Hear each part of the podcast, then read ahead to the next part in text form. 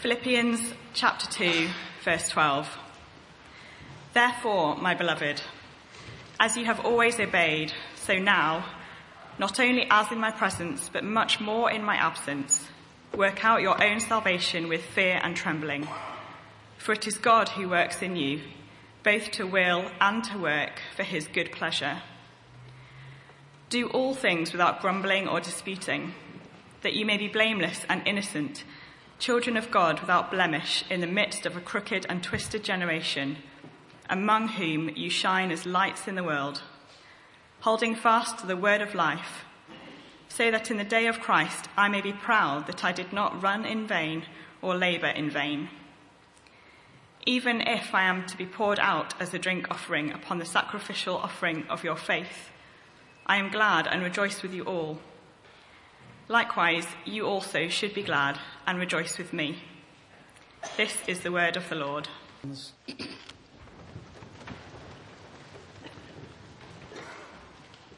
Well, this morning we're uh, carrying on with our studies uh, in the Apostle Paul's letter to the Philippians, as you've heard and seen. Um, and our subject is obedience. Uh, and my headings uh, that I want us to use as we think about this subject, and which you can jot down on the back page of your service sheets, are first, its wider context, uh, secondly, its nature, thirdly, at Philippi, and fourthly, its purpose and result. Paul was writing to the Philippians uh, from prison, probably uh, in Rome, and the church at uh, Philippi was hugely significant because it was the first church uh, established on European soil, and so began the conversion uh, of uh, Europe all those centuries ago.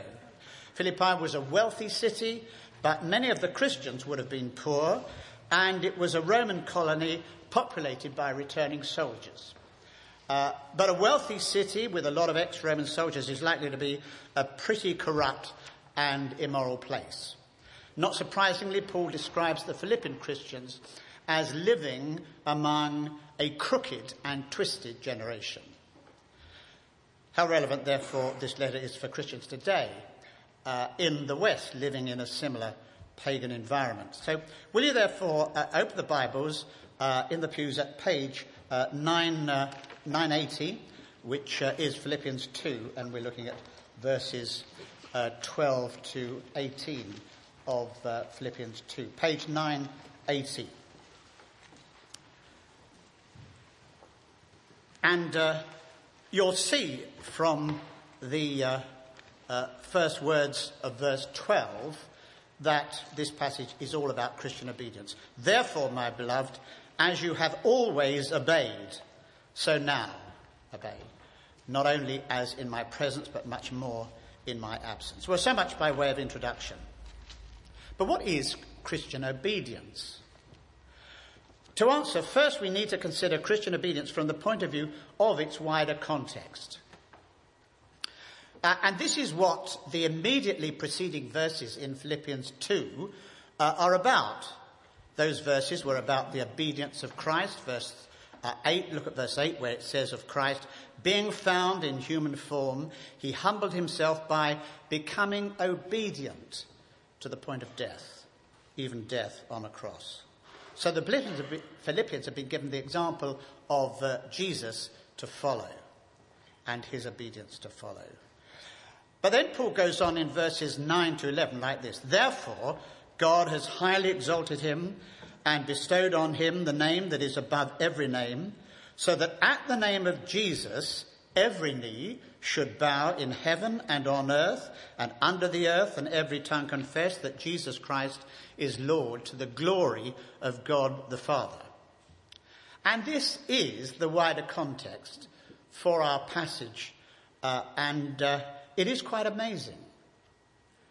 It's talking about the ascension of Jesus and how important that is uh, and why we need to celebrate it alongside uh, the incarnation at Christmas and the resurrection at Easter. Because the ascension is not just about uh, Jesus going away until he comes again at the end of history. Rather, it is about you, if you truly trust in Christ, being connected with Christ, the Son, and so being directly with God the Father.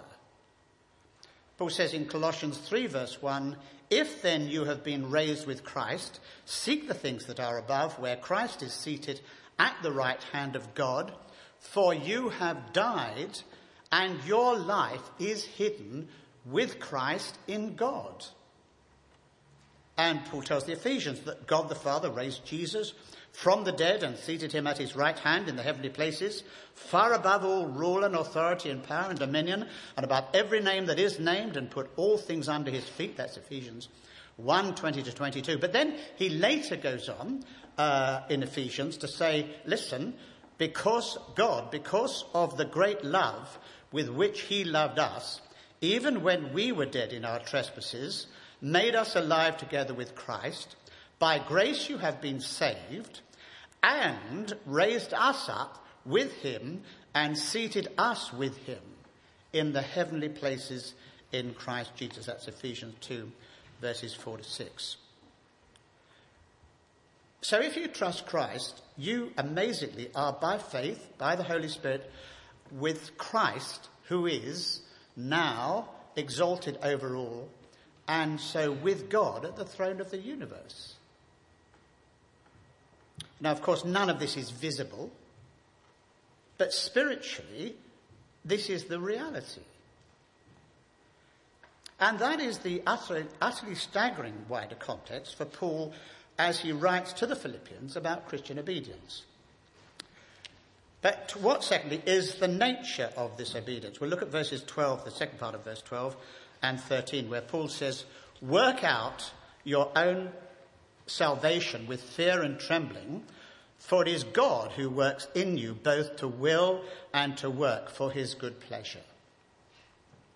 So this obedience relates to our salvation.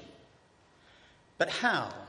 Well, to understand how the Bible says salvation works, uh, you need to realize it has three tenses past, present, and future.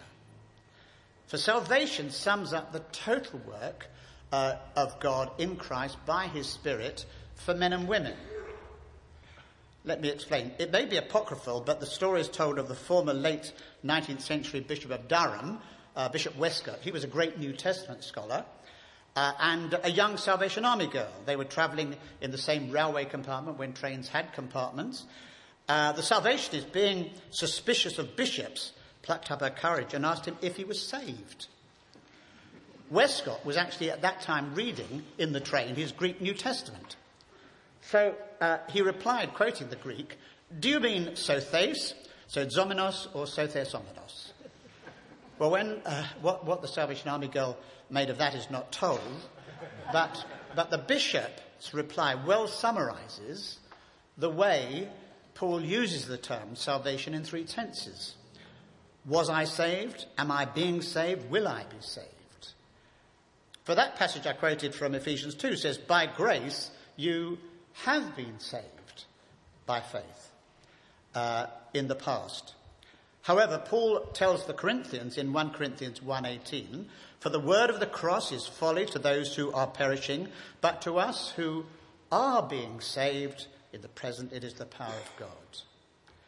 And to the Romans, he writes in Romans 5:9, "Since therefore we have now been justified by his blood, much more shall we be saved in the future by him from the wrath of God. So when Paul is saying here in Philippians 2:12, work out your own salvation with fear and trembling, he is not referring to past salvation, how we first became a Christian by trusting in Christ, or future salvation, uh, when we will be fully transformed into Christ's likeness. Uh, rather, he's referring to present salvation when we have already started on the Christian journey uh, and are truly following Christ, but now we have to work out uh, our salvation. He doesn't say work for your salvation. That's very important. So that you can be right with God, who now will uh, forgive your sins. No, he, he means because you are already forgiven, work out your salvation. And it relates to Ephesians 2, where Paul, having said in verse 8, by grace you've been, you have been saved uh, through faith. He goes on in verse 10 to say, For we are God's, his God's workmanship, created in Christ Jesus for good works, which God prepared beforehand that we should walk in them. So that is the salvation you now have to work out, doing those good works that God has already prepared for you. And that is simply, simple, uh, godly living, or what the theologians call sanctification. You see, the gospel, the good news of Jesus, is not just about justification, how through Christ, which we celebrate this morning, by his death, bearing your punishment, you get right with God. That is just the beginning. The gospel also is vitally about sanctification and how you then start progressively to overcome your sinful thoughts and habits and start thinking and working for God and for others. Yes, in this life, there are still failures that you regularly need to confess, as we do in church and have done this morning. However, there should be progress little by little as you seek to grow in goodness and righteousness. It is this part of salvation that Paul is talking about here. And that also, of course, is different to glorification, the final state uh, in heaven when Christ returns. And as John says in his first letter, chapter 3, verse 2, when he appears, we shall be like him, because we shall see him as he is. But until then, you have, this is Philippians 3, verse 12, to work out your own salvation and do those good works uh, God has prepared for you and for the whole of your life. And that includes uh, your inner life, your family life, uh, your church life, your social life, your work life, uh, and yes, your public life as a citizen. As a Christian heading for heaven, you can't wash your hands of public life. At least you must pray about it regularly and be as informed as you possibly can be. And for all of us, what we do needs to be done with fear and trembling. For even from a confident position of acceptance by God, we all will one day have to give an account to Christ for how we have worked out our salvation in this life. But also that fear and trembling should be in terms of awe Sheol. For verse 13 says, uh, Philippians 2.13 says, It is God, Almighty God, the creator of the universe, who works in you both to will and to work for his good pleasure. And do you believe that? If you believe that Christ is ascended, and you are connected by faith with him there at the throne of the universe and with God, it is all of a piece that God is working in you both to will and to work for his good pleasure. And that good pleasure means it is for your good uh, and the good of all your family, the church, your work, and wider society. Now, how foolish then not to work with God by resisting his work in you. And the wonder of it is that God is working uh, in you not only to help you, uh, once you uh, have got going, but he also helps you to will to get going in the first place. Yes, this is a mystery. How can there be human free agency when God is working sovereignly in you at the same time? Well, God said through the prophet Isaiah, we had this a couple of weeks ago, didn't we? Isaiah 55, verse 9 As the heavens are higher than the earth, so are my ways higher than your ways. And Paul said in 1 Corinthians 13 12, Now we see in a dim, mirror dimly, but then, when Christ returns and the perfect comes, we will see face to face. So you will understand one day. Well, that brings us thirdly to obedience at Philippi. And uh, verse 14, which says, Do all things without grumbling or disputing. Paul didn't say to these Philippians, there's a major problem for obedience. Sort yourself out in terms of sexual and moral, marital morality, as he did to the Corinthians. Uh, nor did he say uh, to them, sort yourselves out in terms of fundamental doctrine and your understanding of justification by faith. uh, as he did to the Galatians. No, he says, sort yourselves out because there are too many grumblers and disputers in Philippi. Uh, we know that there were relationship problems at Philippi. Uh, we know there was a major problem between two women who worked together with Paul but couldn't work with each other, as you learn from chapter 4.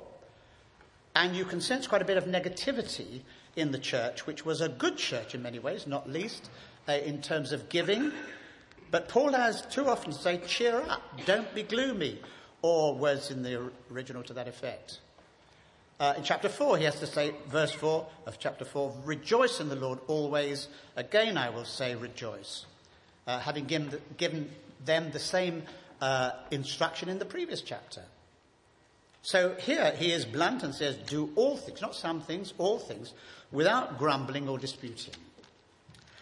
A well known Christian was talking about this verse and he said it hit him hard because, in terms of working out his salvation, uh, he had learnt how to say no to lust, that's the sexual temptation. He'd learned how to be ruthless over that area of his life, but grumbling wasn't on his agenda at all. And he saw this was serious. Grumbling is so subtle. For grumblers can be half right. Uh, the trouble is the other half where they're all wrong. Grumblers can destroy and demoralize organizations and human relationships and their relationship to God. Grumbling against God in the Old Testament uh, incurred the gravest of penalties. And certainly grumbling can occur uh, in churches as at Philippi. That uh, uh famous Christian point was that such churches may be biblical and rightly heavy, heavy on what are known as sex and life issues, but are they equally heavy on grumbling? Is this something that, in biblical terms, they put to death? That uh, Christian was honest enough to say that in his case it wasn't. So, how we all at this church and St. Joseph's uh, uh, need to heed this warning. Uh, certainly, in this first year of going multi site, there will be teething problems. Uh, and there are already problems that have to be dealt with, but not grumbled about. Uh, one of those at the moment is financial. Uh, then in the wider Anglican communion, there are huge problems. Uh, and some of us are having to be involved with those, and not least uh, regarding church issues uh, in sub Saharan Africa, particularly in the South Sudan. These put our problems into proportion here in this country. And there will be individuals here this morning that are facing serious personal problems. Perhaps you are one such individual. But if you are trusting Christ, do not grumble. Rather, know that Almighty God is working with you as you face your problems, both to will and to work for His good pleasure, which will be for your good. Be assured. Well, that brings us fourthly and finally to what is the purpose and result of such obedience. The answer regarding the purpose is there in verses 15 uh, and 16, the first part of 16. Uh, in Paul's words, it is so that you may be blameless and innocent, children of God without blemish in the midst of a crooked and twisted generation, among whom you shine as lights in the world, holding fast to the word of life. The purpose is evangelistic. Uh, I've been at Jesmond for a long time, uh, and this church is characterized by generally nice Christian people. Of course, none of us is perfect, but compared with the wider world, there is little nastiness and bad feeling. Yes, there should be healthy discussion and genuine questioning, but no bad feeling.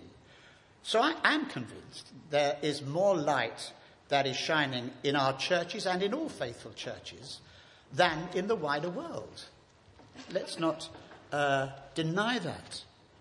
Therefore, how we should get out into the wider world as much as possible and shine.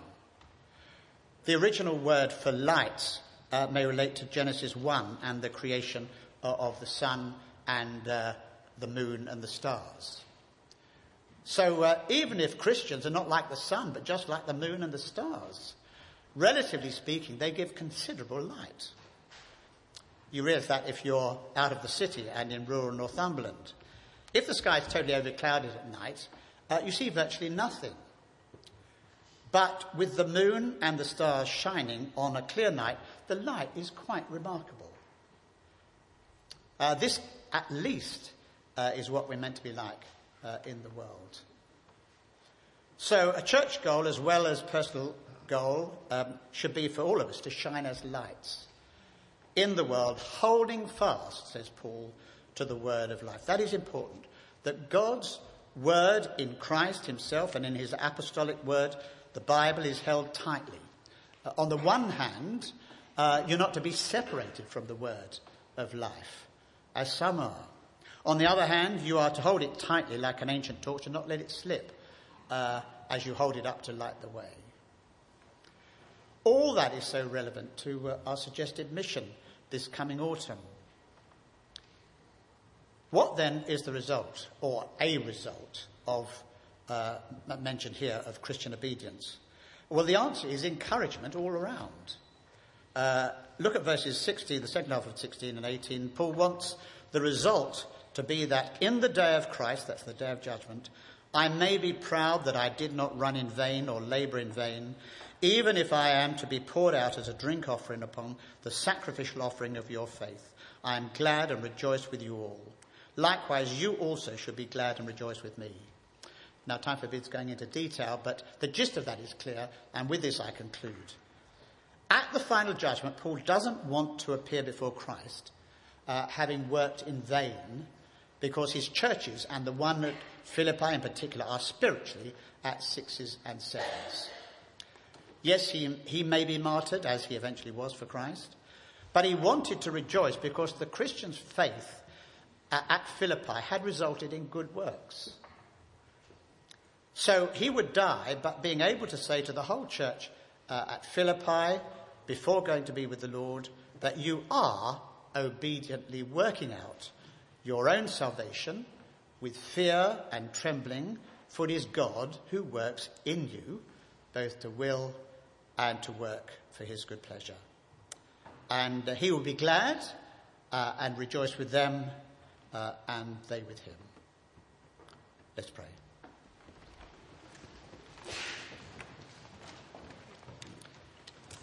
Heavenly Father, we pray that you will, by your Holy Spirit, hide your word in our hearts so that we do not sin against you. For Jesus' sake. Amen.